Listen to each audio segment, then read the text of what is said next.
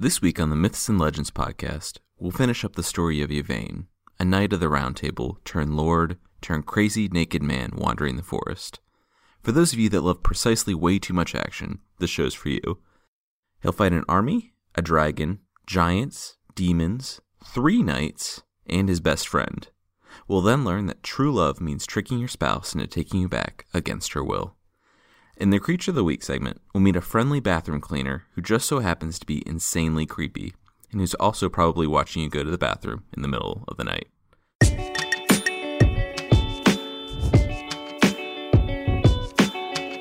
This is the Myths and Legends podcast, episode 1C The Lion Knight Rises. Welcome to the podcast, where each week I tell stories from myths, legends, fairy tales, and folklore from cultures all around the world. Here's where we are. Yvain took off to avenge his cousin, who was knocked off his horse by a black knight. He avenged his cousin, and then some, by mortally wounding the knight and chasing him back to his castle. He learns that the knight was the lord of the castle, and he avoids capture by help of Lunette, a servant of the knight's widow. Through Lunette's manipulation, and frankly, poor plotting of the part of the storyteller, Yvain woos the widow and marries her, becoming lord of the castle. Less than two weeks after being married, he makes a deal with the lady that he's going to go adventuring, but will be back in less than one year, or he'll lose her love forever. He completely forgets to return, and one of the lady's messengers finds him, telling him not to come back. He snaps, goes crazy, and runs off to live in the forest. So Yvain's life at this point is using a bow and arrow to kill animals who he jumps and tears apart with his teeth, drinking water out of streams, and living naked in the woods. A hermit lives nearby and lays out some moldy bread for him, but cowers in fear whenever Yvain comes by. This goes on for a short time, probably a month or two, before he's discovered. The British Isles are too small for a man like Yvain to disappear, no matter how deep he chooses to sink. He's sleeping, still naked, out by a road, and a wealthy lady is passing by with her attendants. And, like most well dressed aristocrats traveling alone through the wilderness, she gets super close to the smelly, nude man sleeping in the woods, and sees a heretofore unmentioned scar on his face. From the scar, she realizes that this is the legendary knight, Yvain, and sees an opportunity for her people. Her people have been under attack from a rival count, and Yvain, the most accomplished and most virtuous knight in the world, her words, would end the war. She told this to the lady she served, and her lady agreed. Her lady pulled out a box of ointment that Morgan Le Fay, King Arthur's sister, had given her. It was extremely valuable and could heal anyone of any madness. Because it was so valuable, the lady told her servant to only put a little bit on Yvain's temples and forehead, because his brain was where his madness was. She should absolutely not use more than a few dabs. Back in the forest, the servant decided to hedge her bets and completely ignore her master's orders. She dumped the entire box in Yvain, rubbed his head vigorously, and then quickly rode off, leaving a robe by him. Yvain, who didn't wake up when the servant was massaging the ointment vigorously into his scalp, he sprung to his feet and snatched up the robe, clothing himself. He waved her down as she was riding by, and she did the honorable thing, according to the story's writers, and pretended like she had never seen him before, sparing him some much deserved shame. It was said that he had no idea what he was doing out in the forest, and the servant told him that, wow, she is an extra horse, and hey, since you are just waking up in the woods, you should come stay with us in our castle for two weeks. He agrees, and they ride off, not before the servant casually tosses the box that was filled with the healing ointment into the river. It was pretty risky, she'll tell her master later. She almost fell in and almost lost her life, so it's really a blessing that only the ointment was lost. This is all just a ruse to cover up that she used all of it on Yvain instead of just a few dabs here and there. Her lady was livid, but smiled when she found out that Yvain would be staying for two weeks, because in two weeks' time, they knew the Count would be there with his army. Two weeks later, Yvain had shaved, showered, armored up, and was ready to hit the road. He was still feeling bad about the whole thing with his wife, but was focused more on just leaving at the moment. He looked outside to black smoke filling the sky. The Count's knights were there in mass, burning and pillaging the town, Yvain knows what he needs to do, and, according to the writer, unhorses four knights before anyone can even count as high. The lady's knights are inspired by Yvain, and he alone turns the tide of battle. The count flees until Yvain traps him and makes him surrender to the lady of the castle. The lady, for her part, wants him to accept her as his wife, or mistress, because I guess she's not picky. But he doesn't even respond. He says he wishes he could stay, but remembering what drove him to naked madness, the worst type of madness, he rides off wordlessly in the direction of his wife.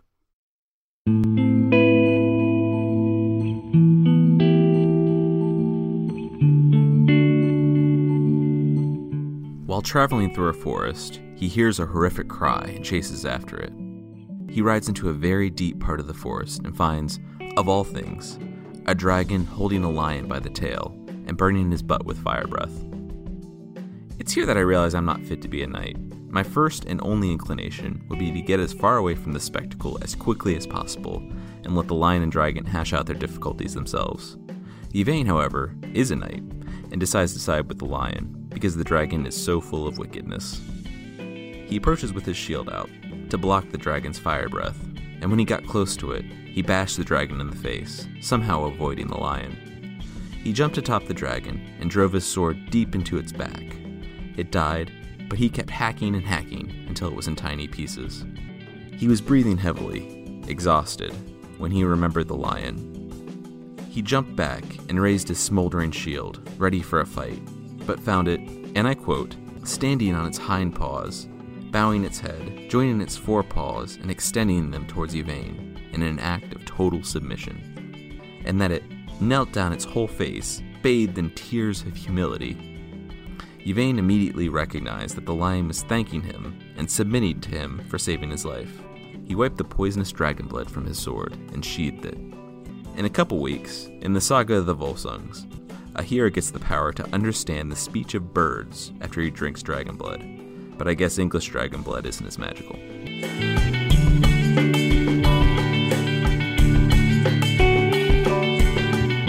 Yvain saunters off, feeling pretty good about himself and realizing the lion was following him.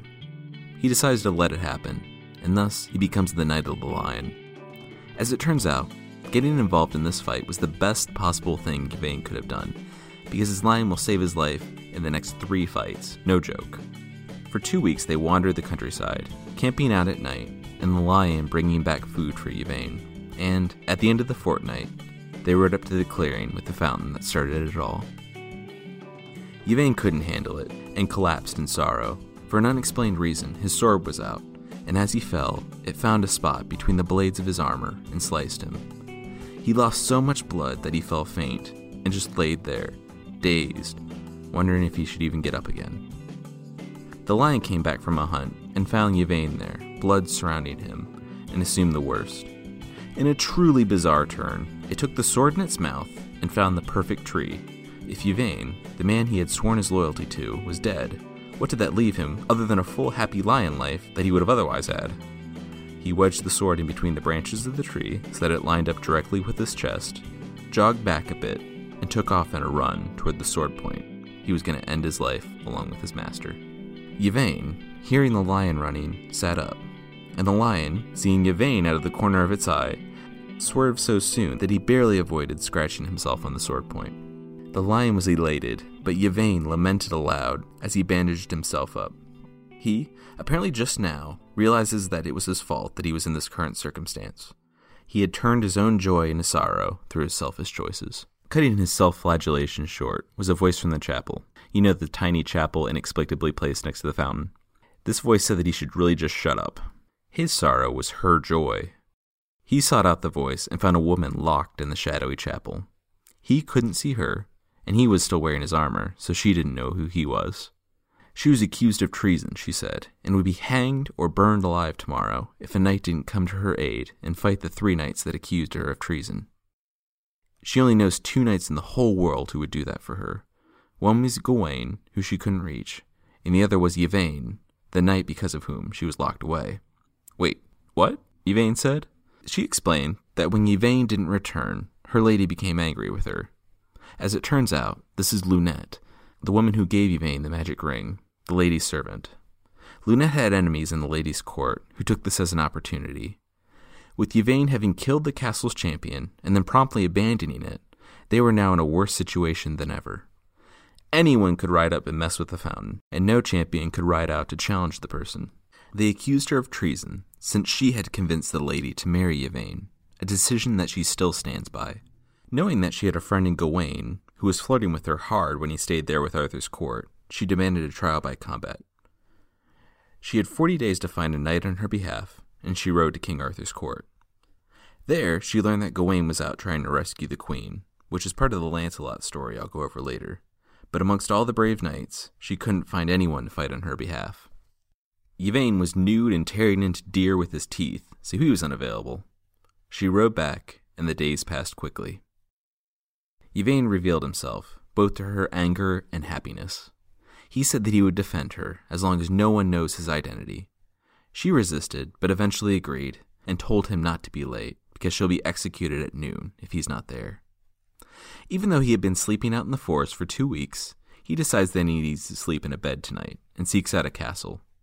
He actually backtracks until he finds the castle both he and Calogrenant had stayed at their first time through. But now the town up to the thick wall was gone. As he rode up, the people of the castle understandably said that the lion was definitely not allowed. Yvain assured him that the lion was totally cool and definitely would not attack or kill anyone, unless Yvain told it to. They said, Well, good enough for us, and let them both in. At dinner that night, everyone was laughing and pleasant until spontaneously breaking into tears.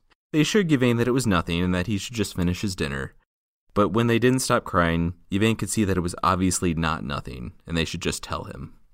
The Baron of the castle had a beautiful daughter, one so beautiful that she captured the attention of a local giant and his gang of bandits, who decided that, yes, they would like to take her.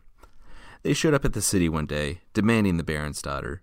He understandably refused and sent out his six sons, all knights, to disperse the giants.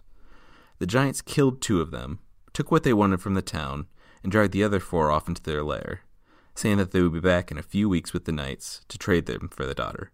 Oh, yes, and they burned down the rest of the town. That day was tomorrow. Unfortunately, all the knights and all the fighting men had been killed in the giants' first attack, and there was no one to defend the city against the giants and protect the daughter. Yvain sighed and said he would be glad to help out and fight the giants, as long as they came early, since he had a prior engagement. They were thrilled and showed him to his chamber, where Yvain and the lion slept. The next morning, he ate breakfast, went to Mass, and killed some time until he couldn't wait any longer. He called the Baron and his family to him, apologized profusely, but said he must leave. A girl would be burned alive if he didn't help.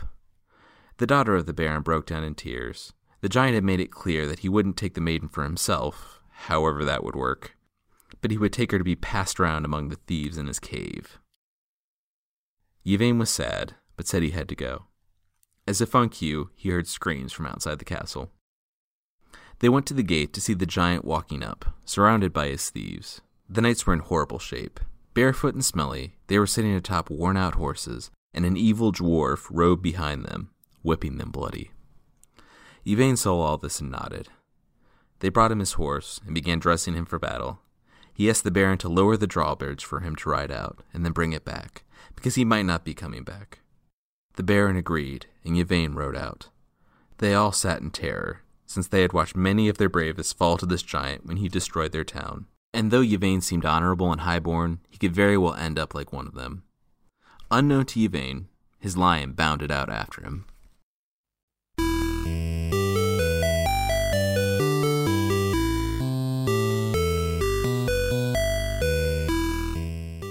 Yvain rode out and got straight to business, telling the giant that he didn't care for his idle chatter. The giant unslung his club, which had a huge spike in it, and sneered. Yvain rode hard and drew first blood, striking the giant in his chest with a lance. The giant glanced down. Rage replaced the surprise on his face, and he swung at Yvain, smashing into his armor and doubling him over on his horse. The horse put enough distance between Yvain and the giant for the knight to recover, and he drew his sword. When he got close enough to the giant, he sliced enough flesh from his cheek, and I quote, for grilling, and the giant swung back with enough force to lift Yvain off his horse and leave him clinging to the horse's neck as it galloped away. Sore and bleeding, Yvain remounted his horse when he was far enough away, and turned to see the giant bounding toward him.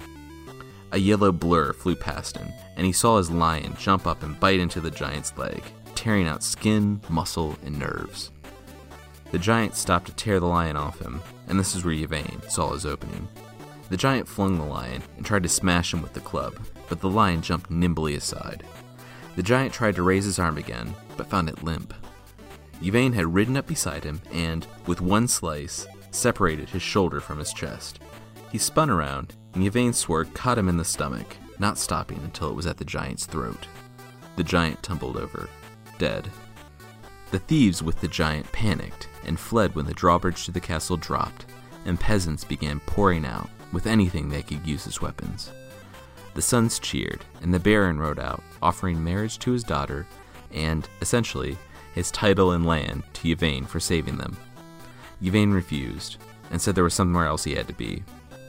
The Baron yelled to him as he rode off, asking who he was, and Yvain yelled back to tell everyone that they had been saved by the Knight with the Lion. When he approached the clearing with the chapel and the fountain, he saw the fire and feared the worst. As it turned out, it was only very nearly the worst, as Lunette's accusers were dragging her, bound, to throw her in. He ordered her accusers, the three knights, to let her go, but they refused, and said that he would have to face them if he wanted her to go free. Of course, his lion couldn't help, and he must order the lion to sit quietly. Because the lion had learned commands at this point, he happily obliges when Yvain orders this, but Yvain says he can't promise the lion won't jump in to help. They readied for battle, and though it was three to one, Yvain stood his ground at first, sending the lead accuser to the ground and taking on the other two brothers. When the oldest brother climbed back on his horse, though, Yvain was overmatched and began to flag. The lion quickly disobeyed his one and only command to stay out of it and got into the fight. He leapt up to the lead accuser and snatched him off his horse, tearing into his chainmail shirt like it was cotton, spreading the knight's entrails on the grass.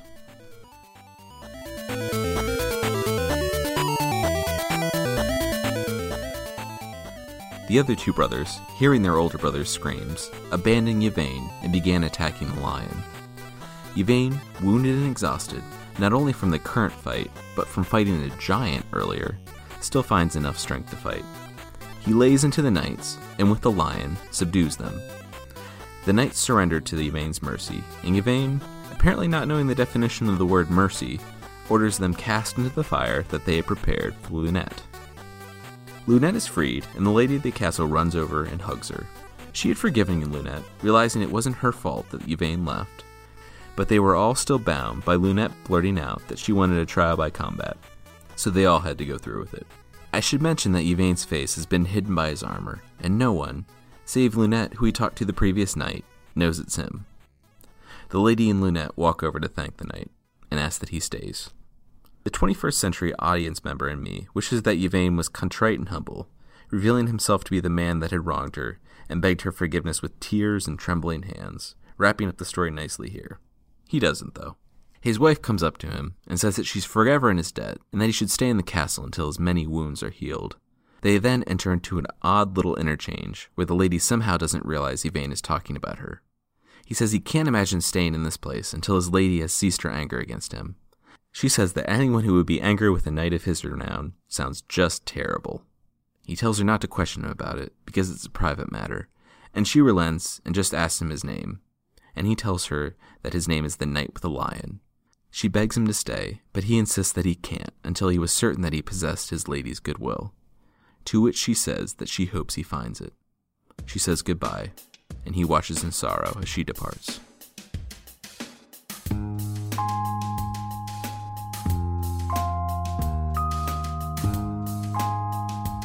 After the crowds disperse, Yvain looks down and sees his lion, too wounded to walk. The knight pulls out his presumably very large shield and packs it with moss to make it comfortable. Then he pulls his lion onto it. He hooks the shield to the back of his horse and slowly pulls the lion to some huge manor they find, and he and his lion are healed. They continue on adventuring, and the knight with the lion's reputation as someone who helps those in need grows, and rightfully so. Now, there's a long story we won't go into of two sisters whose father died and left them an inheritance. The older attempts to disinherit the younger, and it comes, once again, to trial by combat, or where they both get knights to defend their rights, by the decree of King Arthur. The older sister asks Gawain, who agrees on the condition that she keep his involvement private, and the younger sister has 40 days to find her champion. She chooses this enigmatic knight with a lion, who's been helping out people in need she sets off to find him. She follows the trail of rumor and eventually finds Yvain in a forest, now a changed man. He agrees to help her without asking anything in return because she appears to be on the right side of the argument. They set off back towards Camelot together. They pass by way of the Castle of Dire Adventure, which is perhaps the coolest castle name in the history of castles. In something seemingly out of Monty Python, people outside of the town are really mean, saying that he shouldn't stay there and he should just continue on his way. He remarks about how rude this is, but keeps riding up. The closer he gets, the more people come out, and it's less of a mourning and more just outright insulting him. They say that he's going to be shamed and vilified in the castle, and that he's a foolish wretch, and that he should just turn back because no one wants him in the castle. He's perplexed by this, and a kindly old lady tells him that it's just a custom of the town to berate travelers as they pass by, because it's just a horrible, horrible place, and no one should enter it ever. He's more than welcome to come in, but he should really just not enter it. Really. Turn around and leave. But he's welcome to come in, but he really shouldn't. Yvain despises that despite the whole town yelling at him to turn back, he and this maiden will in fact stay the night there. A porter meets him at the gate where he says, cheerfully, Come on in. You've arrived at a cursed place where you'll never be able to leave. And Yvain obliges, dismounts, and enters the town. There in the courtyard, he sees 300 women whose clothes are threadbare, sewing with strands of gold and silk, weeping, and obviously there against their will. He demands to know what's going on, and finally finds someone who'll tell him. The king of the Isle of Maidens went out seeking adventure, and came upon this castle where he stayed the night. Unbeknownst to him, the castle was inhabited by two demons, which Chrétien de Troyes says is definitely not made up, because they were born of a woman and a demon, so that's how you know it's true. They threaten him, and he offers for his release to send 30 maidens each year for as long as the two demons live. They agree, and he ends up keeping his end of the bargain. And for over 10 years, he's been sending young women to this castle. Yvain nods and backs away quietly, not really assenting to the implicit request just hanging there in the air. He and his companion find their way into the main castle, and they meet a cheerful lord and his beautiful 16 year old daughter. They make pleasant conversation and have dinner, where it's said that they have so many courses that the serving people get exhausted just carrying them out. They show Yvain to his room, where he sleeps undisturbed with the lion at his feet, as is now apparently their custom. The next day, after Mass, Yvain told the Lord that he would be leaving. And the Lord told him that he was dreadfully sorry, but you see, we have this custom here where to leave you have to fight two demons, and as it turns out, no one has ever left, so probably not a good idea to leave.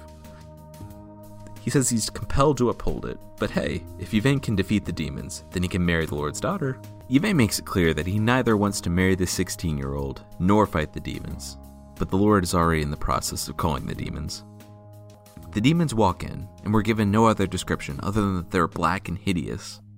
And they each have a spiked club and are armored everywhere except on their head and below their knees. The lion begins to bristle and snarl, and they're adamant that the lion is not part of the fight and needs to be locked up. To which Yvain kind of awesomely replies that if they're so scared of the lion, then they can lock him up themselves. They make it clear that Yvain needs to fight them alone, without really giving him any justification, and he accepts this without question and locks the lion away in a small room. They then take it outside. Yvain is armored up and mounts his horse, and the battle begins.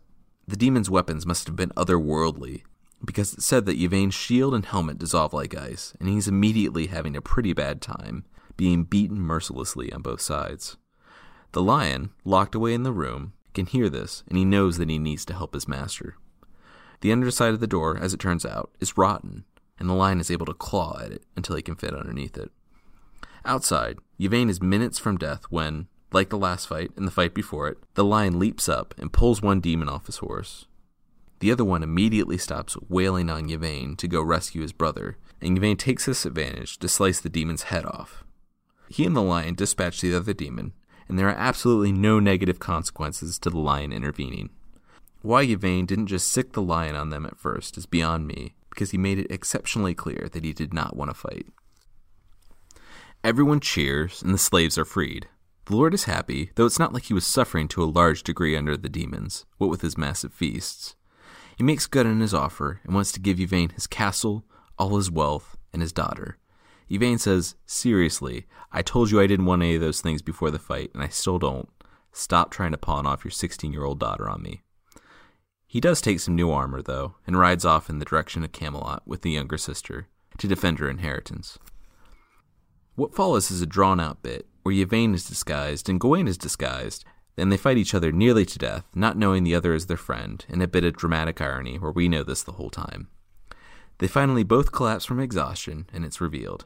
They embrace, and both cede the match. King Arthur takes this opportunity to rule in favor of the younger daughter, who he liked better the whole time. He says that either the older daughter can play nice and give the younger daughter her inheritance, or Arthur will declare that the older daughter's knight ceded the match, and therefore the younger daughter will win it all, conveniently omitting that her knight also quit the match.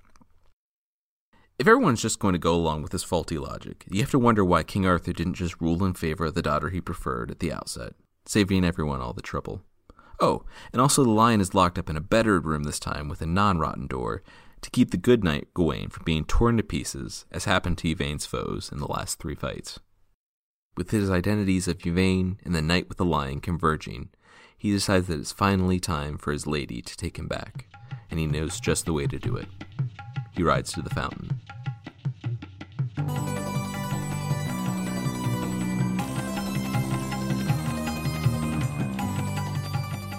Crouching next to it, he takes the pitcher and constantly scoops water from the fountain, pouring it on the emerald. A massive storm comes and stays.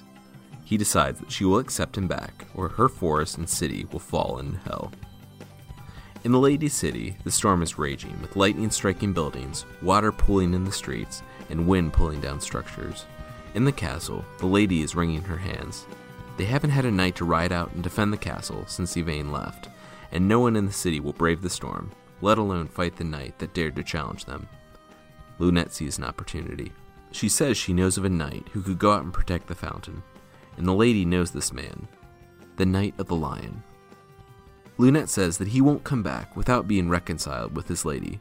If, however, Lunete's lady would promise to help the Knight of the Lion become reconciled to his lady, then maybe the knight would help. The lady agrees, but Lunete says it would be better if she swore an oath before Lunete left, and Lunette brings out a holy relic for her to swear on. She doesn't see a problem with this, and as soon as she finishes the oath, she's trapped. Now, a holy relic could be anything from the body part of a saint to something that the saint wore, to part of the Holy Cross, to anything associated with Jesus, but it's very, very serious to swear an oath on a holy relic because they've been imbued with holy properties and have been said to make miracles, and they're just very, very important. And what she did was she essentially, it, I know this is obvious, but she said that she'd reconcile the Knight of the Lion with his lady and do everything in her power to do so, and not knowing that that was her and that the Knight of the Lion was Yvain. So essentially, she's committing to do everything in her power to reconcile Yvain with herself, and she has sworn this on a holy relic. Lunete is thrilled, but hides it, and mounts a horse to ride out to find Yvain, wherever he is. She's in luck when, giving the fountain a wide berth to avoid whomever was creating the storm, she sees the lion. She rides out and finds Yvain, and tells him to come with her. She has solved all his problems. They ride up to the castle, with the skies clear, and see the lady waiting in the courtyard. She's thrilled that the knight with the lion could be found so easily, and confirms that, once again, she'll do everything in her power to make sure he's reconciled with his lady. Lunete is the one that drops the bomb. She's the knight with the lion's lady. The knight is her husband, Yvain, and she must be reconciled to him, or else she'll go back on her oath she swore on a holy relic. Her lady is livid. She says that she would rather have storms destroy all her lands than live one day with him, but she can't go back on her oath, so she's trapped with him. Yvain is very happy about this, and he apologizes for leaving her in the city defenseless and asks her to forgive him. She says that if she doesn't, she'll be guilty of perjury, so she has to. He ends up giving up his life of adventure and decides to stay with her this time.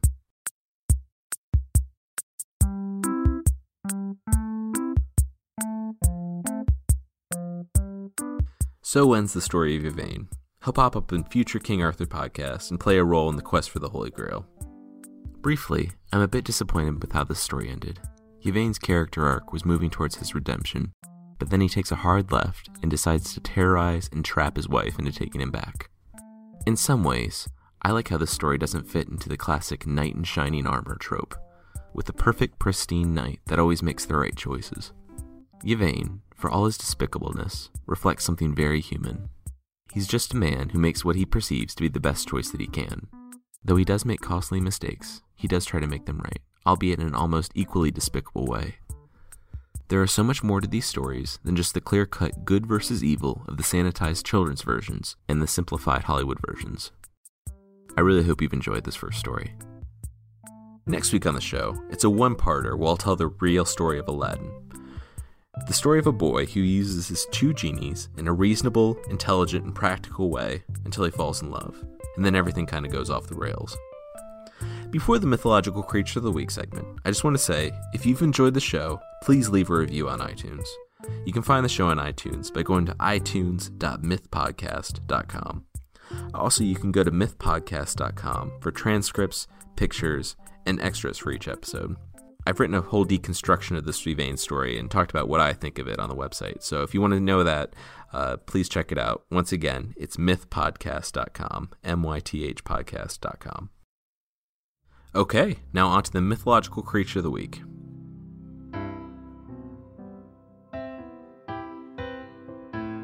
This is a weekly segment where I talk about a different mythological creature unrelated to the larger story. The creature this week is the Akaname from Japanese mythology. The name means filth licker, and it does exactly what it sounds like. It licks especially dirty bathrooms. It's a hunched creature about the size of a child or small adult, but it appears much smaller due to its terrible posture. It has a mop of greasy hair on its head, with its bright red skin as greasy as its hair. They're shy and afraid of humans, but it's considered the personification of the fear of using a dark bathroom late at night. At first, this seemed like a pretty helpful little guy, cleaning up dirty bathrooms, and I probably would have appreciated it in college. But apparently, they can spread disease and should be seen more like a cockroach or a rat, and less like a much creepier version of the little scrubbing bubbles guys.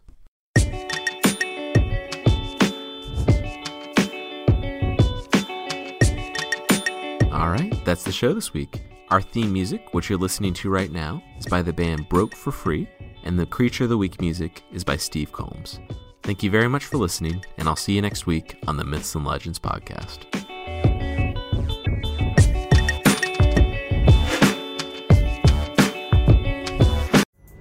Pulling up to Mickey D's just for drinks? Oh, yeah, that's me. Nothing extra, just perfection and a straw. Coming in hot for the coldest cups on the block. Because there are drinks, then there are drinks from McDonald's. Mix things up with any size lemonade or sweet tea for $1.49. Perfect with our classic fries. Price and participation may vary, cannot be combined with any other offer. Ba da ba ba ba.